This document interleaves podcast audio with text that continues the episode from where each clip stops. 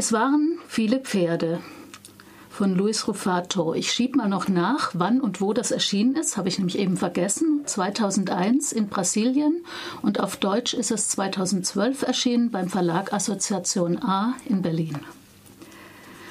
Das Buch mit diesem eigenartigen Titel Es waren viele Pferde ist gewagt, es einen Roman zu nennen denn es besteht aus 69 Kurzkapiteln, die unterschiedlichste Blitzlichter in das Alltagsleben der brasilianischen Megacity Sao Paulo werfen. Dabei wird man beim Lesen nicht nur in ständig neue Situationen mitgenommen, auch von der literarischen Form ist das Buch ein wildes Potpourri. Der Wetterbericht des Tages oder die Auflistung von Buchtiteln in einem Bücherregal finden sich dort neben Gedankenmonologen, Gebetstipps der Evangelikalen, Zeitungsanzeigen von Prostituierten, Ehedialogen, Tageshoroskopen, Briefen, Speisekarten, Erinnerungsfetzen und anderem. Aber vor allem gibt es viele alltägliche Begegnungen.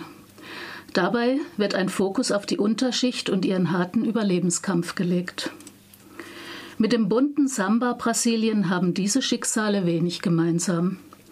Menschen, die stundenlang zu Fuß zur Arbeit gehen, um das Geld für den Bus zu sparen, Mütter, die ihre Kinder nicht vor Ratten und Ungeziefer schützen können, Jugendliche, die sich mit Diebstahl oder Straßenverkauf über Wasser zu halten versuchen, Kinder, die spurlos verschwinden, alte Menschen, die einsam auf dem Land zurückbleiben, oder auch Mittelstandsehen, die sich anöden, oder Menschen aus der Oberschicht, die Angst um ihr Leben und ihre Pfründe haben.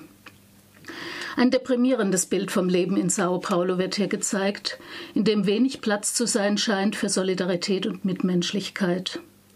Die kurzen Episoden handeln von psychischen und physischen Verletzungen, von Einsamkeit und Verzweiflung, zerstörten Träumen, rassistischen Übergriffen oder einfach von hoffnungsloser Armut. Sozialer Aufstieg scheint fast nur auf illegale Wege möglich, sprich Waffen- oder Drogenhandel.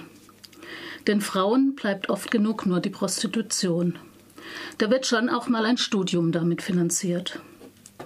Und wer will dem Vater Vorwürfe machen, wenn er seinem Sohn ein besseres Leben bieten will, auch wenn er sich dabei die Hände nicht nur schmutzig, sondern blutig macht? Luis Rufato ist ein sehr genauer Beobachter und ich denke, er weiß, von wovon er spricht denn er stammt selbst aus einer armen Migrantenfamilie. Mit seinem Debütroman Es waren viele Pferde ist ihm ein Buch gelungen, das unglaublich dicht und in seiner literarischen Vielfalt und Experimentierfreunde sehr spannend ist. Und hier möchte ich euch zwei kurze Kostproben geben. Das erste ist ein Ausschnitt aus einem Kapitel, in dem jemand seinen 16-jährigen Bruder mit dem Spitznamen der Schädel beschreibt. Der Schädel ist eine Ausnahme in der Favela, denn er ist belesen und durchschaut die sozialen Verhältnisse sehr genau. Zitat Irgendwann fliegt die auf, sagt er. Und der Typ in der Villa in Morumbi, der die ganze Scheiße hier kontrolliert, wird immer reicher und schickt seine Kinder ins Ausland. Ausländische gepanzerte Wagen vorm Haus, Wachleute, Butler, Kindermädchen, Gärtner, Küchenhilfe, Köchin, Putzfrau. Hat alle in der Hand wegen dem Geld. Und wir, wie die Fliegen auf Scheiße, warten, bis die Ballerei losgeht, wie Ameisen in der Schlange vorm Ameisenbau. Warten, bis die Bullen kommen, da sind die Leute stinkig geworden. Aber niemand hat was gesagt, weil sie wissen, im Grunde hat der Schädel recht. Doch obwohl sich der Schädel von der Drogenszene fernhält, ist er nicht geschützt vor brutalen Übergriffen. Und da lese ich jetzt weiter hinten noch ein Stück vor. Die Bullen knallten ihn auf den dreckigen Boden, das Gesicht an der Abwasserrinne, haben ihm Handschellen angelegt an Armen und Knöcheln, ihn da liegen gelassen, erniedrigt, die ganze Nachbarschaft sauer. Dann stopften sie ihn in ihren Bus und verschwanden, irgendwo im riesigen Sao Paulo. Verprügelten ihn, folterten ihn, es ging ihm richtig schlecht, gerade ihm, der niemand etwas getan hat. Aber kein Problem. Wir haben einen engagiert, der uns die Namen der Typen kauft die das mit meinem Bruder gemacht haben. Name, Adresse, Schichtplan. Und heute wird die Nacht lang und kalt. Ich gehe gerade in die Hütte, hol beim Schädel die Glock, weil er unsere Waffen hat und die Kugeln bei seinen Büchern. Und er wird wie immer fragen, was los ist, und ich werde lügen müssen, weil es dem Schädel nicht recht wäre, was wir vorhaben. Verdammt, das ist sein Problem. Der Schädel hat ein viel zu großes Herz. Angesichts dieser willkürlichen Gewalt wirkt zum Beispiel das Ritual, wie es zwei Seiten weiter beschrieben ist, völlig absurd. Hier lese ich noch mal ein kleines Kapitel vor. Ritual für Dienstag, Mond im Zeichen des Krebses. In einer Ecke des Raumes errichte einen kleinen Altar mit den Blumen, die du im Haus hast.